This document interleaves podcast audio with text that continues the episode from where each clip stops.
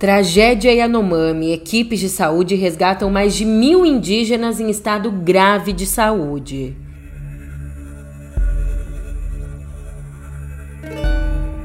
Também por aqui os indícios que apontam que essa foi uma tragédia anunciada.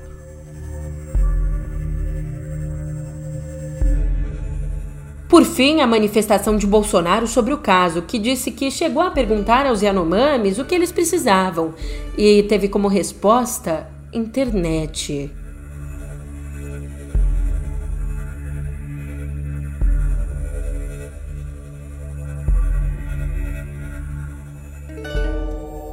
Eu espero que nas próximas horas tu consiga ter um ótimo dia, uma ótima tarde, uma ótima noite, mas por enquanto não dá. Eu sou a Julia Kerk e vem cá, como é que você tá, hein? É, por enquanto não dá nem para pensar em ter um ótimo papo por aqui, porque o incômodo toma conta, não tem jeito. Tem que ter lugar pro incômodo nesse momento. A gente tem diante dos nossos olhos uma das piores crises humanitárias de todos os tempos. É inaceitável. E é sobre ela que a gente se debruça agora no pé do ouvido.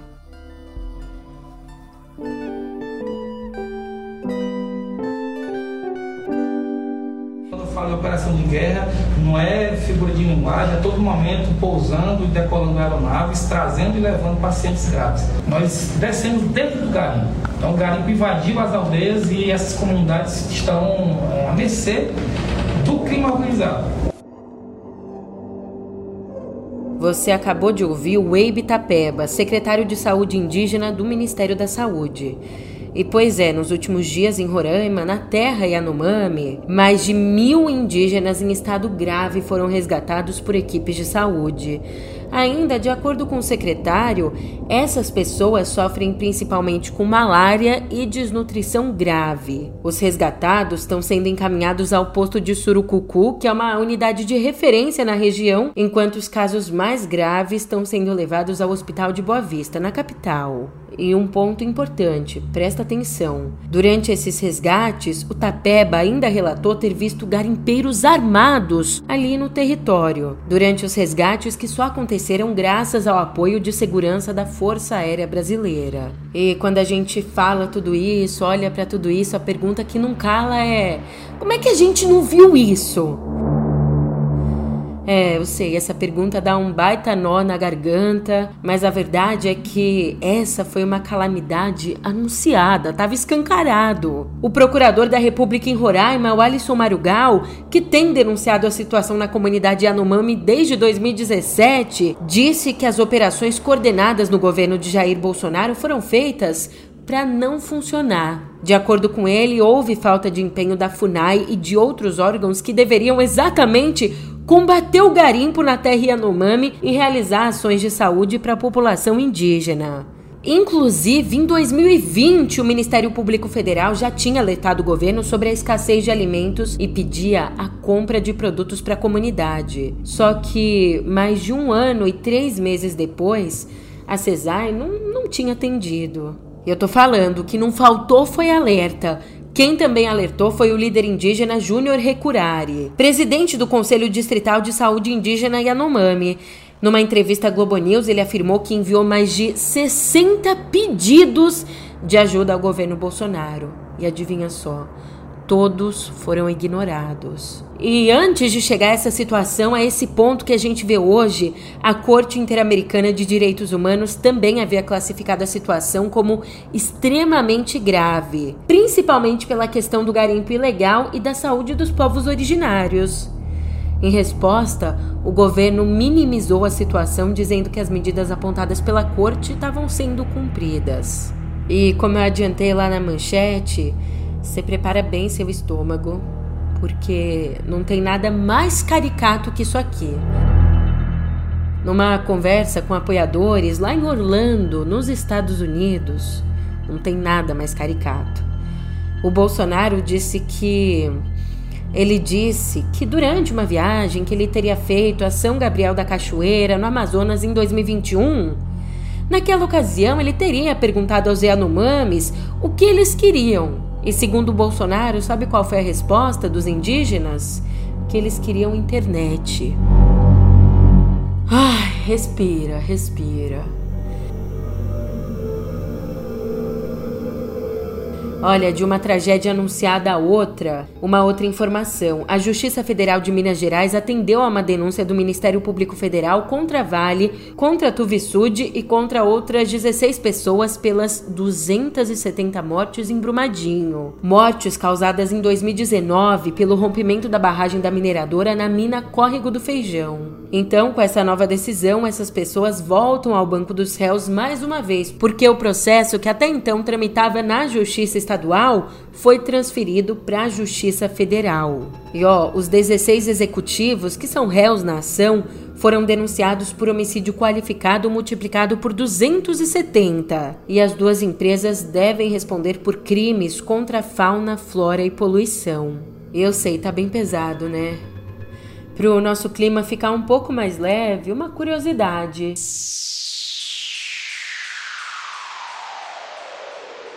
Veja você, um estudo realizado por sismólogos da Universidade de Pequim e já publicado em revistas científicas, mostrou que o núcleo da Terra parou de girar mais rápido que o próprio planeta, o que causou uma surpresa nos próprios pesquisadores que investigam esse fenômeno desde 1995. A tese é de que o núcleo tenha passado a acompanhar o movimento natural do globo em algum momento das últimas décadas, provavelmente lá em 2009.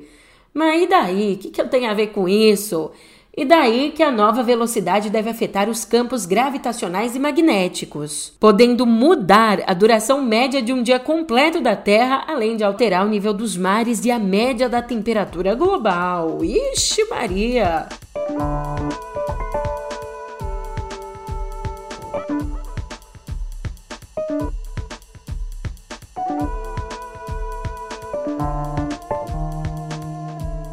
Você sabe que está bem conturbada a relação entre os militares e o governo federal. Mas ontem a gente teve uma trégua, um respiro, porque um dos principais pontos de tensão entre eles foi desfeito. E eu vou te explicar como é que se desfez esse nó. Foi desfeito porque o novo comandante do exército, o general Tomás Miguel Ribeiro Paiva, decidiu barrar a nomeação do tenente-coronel Mauro César Barbosa Cid para a chefia do 1 Batalhão de Ações e Comandos, uma unidade de elite sediada em Goiânia. Só que o Cid, que é uma figura chave aqui, ele, que assumiria, foi ajudante de ordens e também foi responsável por movimentações financeiras de Bolsonaro. Aliás, essa mediação na vida de Bolsonaro tornou Cid alvo de uma investigação que corre hoje no Supremo. E para barrar a nomeação de Cid foi bem conversado. Numa reunião, Paiva o convenceu de que assumir esse comando agora seria politicamente desfavorável para o exército. E como eu disse, o Cid é uma figura-chave dessa crise política, política, militar. Então, só para lembrar, a recusa em barrar a nomeação do Cid foi um dos principais motivos para a exoneração do ex-comandante Júlio César Arruda. Cid foi barrado, mas tem gente também que tá mudando de posto. Estamos falando aqui do Tenente Coronel Jorge Paulo Fernandes da Horta, comandante do batalhão da Guarda Presidencial, que apareceu em vídeos discutindo com a PM durante a invasão terrorista ao Palácio do Planalto no dia 8. E ele é outro nome polêmico. Hoje, ele responde ao inquérito policial militar sendo acusado de ter tentado impedir a prisão dos invasores. E deixando, portanto, a guarda presidencial, Horta será realocado para um cargo no Estado-Maior do Comando Militar do Planalto. Ufa, temperatura baixando por aqui, mas lá fora. Use filtro solar. Tá caliente. Em Buenos Aires, de passagem ali na sétima cúpula da Comunidade de Estados Latino-Americanos e Caribenhos, o presidente Lula aproveitou o discurso para agradecer aos governos da região pelo apoio diante da intentona bolsonarista do dia 8 de janeiro. Quero aqui aproveitar para agradecer a todos e a cada um de vocês que se perfilaram ao lado do Brasil e das instituições brasileiras ao longo destes últimos dias, em repúdio aos atos antidemocráticos que ocorreram em Brasília. É importante ressaltar que somos uma região pacífica que repudia o extremismo, o terrorismo e a violência política. A maior parte desses desafios, como sabemos, é de natureza global e exige respostas coletivas. Não queremos importar para a região rivalidades e problemas particulares. Ao contrário, queremos ser parte das soluções para os desafios que são de todos. Voltando ao delírio golpista, ontem a Agência Nacional de Energia Elétrica, a ANEEL, anunciou ter identificado 11 ataques a torres de transmissão entre os dias 8 e 21 desse mês. No total, foram quatro ataques no Paraná, três em Rondônia, três em São Paulo e um no Mato Grosso. E segundo a agência, esses ataques já vinham acontecendo, mas se intensificaram depois dos atos terroristas do dia 8. Enquanto isso, tudo voltando ao seu devido lugar. O governo federal decidiu não prorrogar a intervenção na área de segurança do Distrito Federal, que termina no dia 31. De acordo com Vera Magalhães, essa missão de retomar o controle das polícias, ela vai ser concluída com dois pontos. Um, com a entrega de um relatório sobre a tentativa de golpe, e dois, com a nomeação de um secretário de segurança que vai ser escolhido de comum acordo com a governadora interina Celina Leão. E ó, a entrega desse relatório, ponto 1, acontece hoje pelo interventor Ricardo Capelli. E se a temperatura tá baixa, baixa, cada vez mais baixa, que entra a baixaria. Aqui dois papos não se cria e não faz história. O PL, o partido de Bolsonaro, acusou o ex-ministro da Justiça e senador eleito Sérgio Moro, o bastião da moral, de ter usado caixa 2 na campanha dele no ano passado.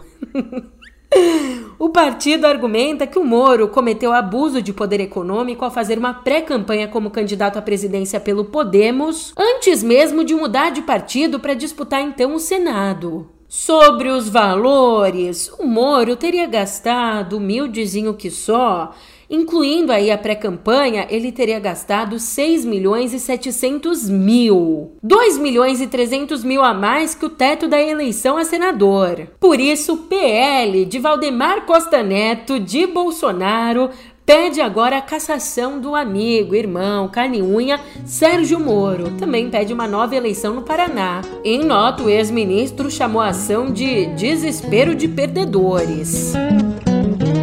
Ouvi palavras ditas com carinho De que na vida ninguém é feliz sozinho E você é um alguém Que sempre me fez bem Me protegeu e, e aquela perguntinha agora você já é um assinante premium do meio? Olha lá, hein? Entre muitas outras vantagens, os assinantes premium recebem o meio político, uma newsletter semanal exclusiva de análise política. E no meio político dessa quarta, que já é enviado hoje aos assinantes, o cientista político da USP, Rogério Arantes, examina como atores políticos, como o ministro do Supremo Alexandre de Moraes ou Big Alex, foram chamados a defender a democracia. Democracia que você sabe estava sob grave ameaça. Você tá esperando o quê? Vai assinar o Premium, pô, mas depois do episódio, por favor. E agora que eu já usei aqui todo o meu jogo de cintura para te vender essa ideia, vamos falar de cultura?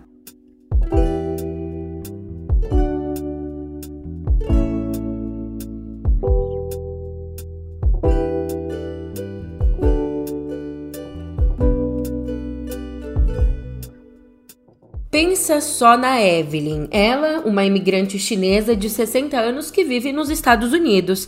Para além disso, ela é dona de uma lavanderia meio capenga, também é esposa de um marido covarde, é mãe de uma filha lésbica e é filha de um pai rigoroso. Só que um dia, enquanto ela vive essa vida dela, acontece uma coisa. Uma fenda no multiverso se abre e ela precisa então só salvar o mundo. Coisa simples, né? Happening? The universe is so much bigger than you realize. Olha, na verdade, essa não é só a história de Evelyn, mas sim do filme Tudo em Todo Lugar ao mesmo tempo, que a partir dessa confusão toda nos puxa para uma reflexão bem, bem profunda sobre as vidas que poderiam ter acontecido. Porque meio que assim, quando a gente toma uma decisão, a gente escolhe um caminho, existem vários outros caminhos que não foram escolhidos e, portanto, várias outras vidas que a gente pode ter deixado de ter. E essa é a reflexão que o filme nos propõe.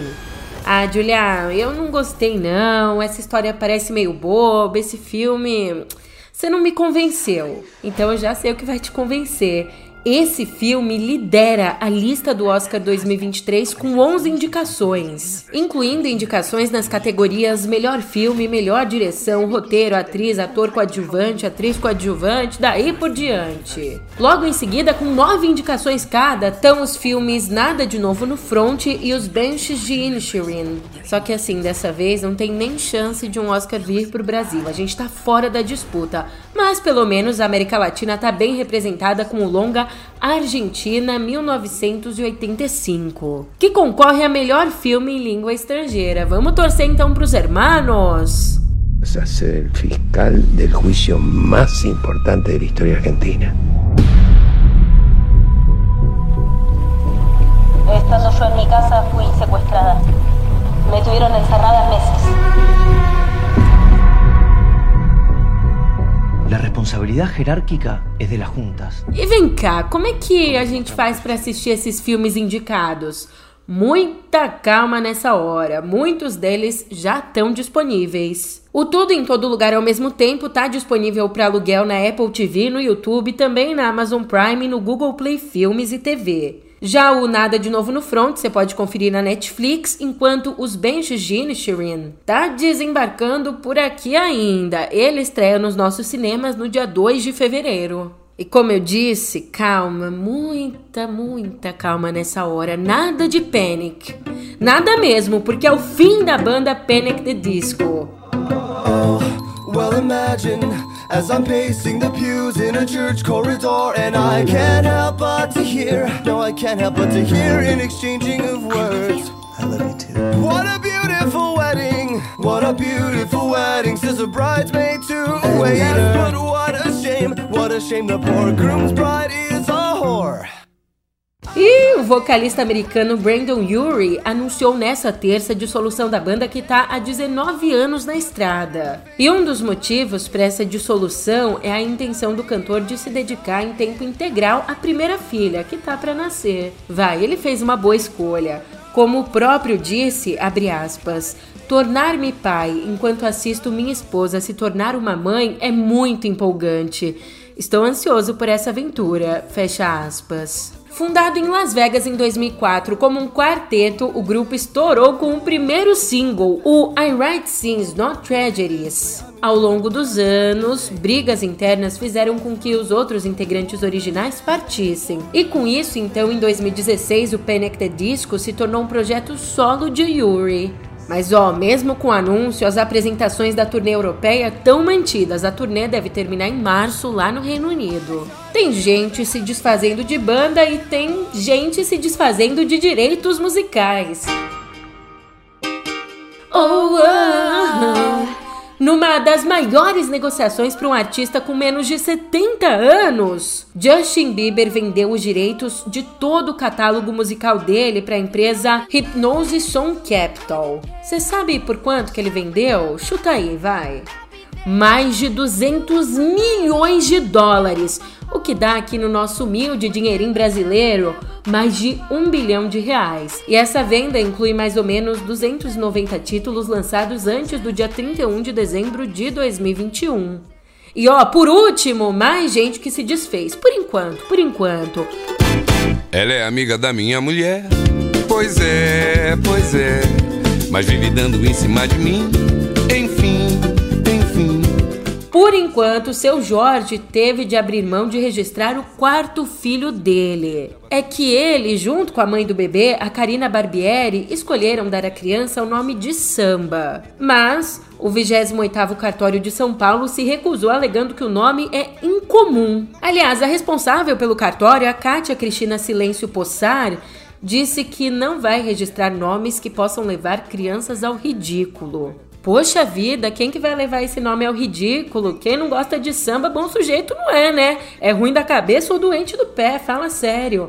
E agora, portanto, quem vai decidir se o bebê pode ou não pode se chamar samba é uma juíza. Tava tudo certo, mulher bonita mexe no meu coração.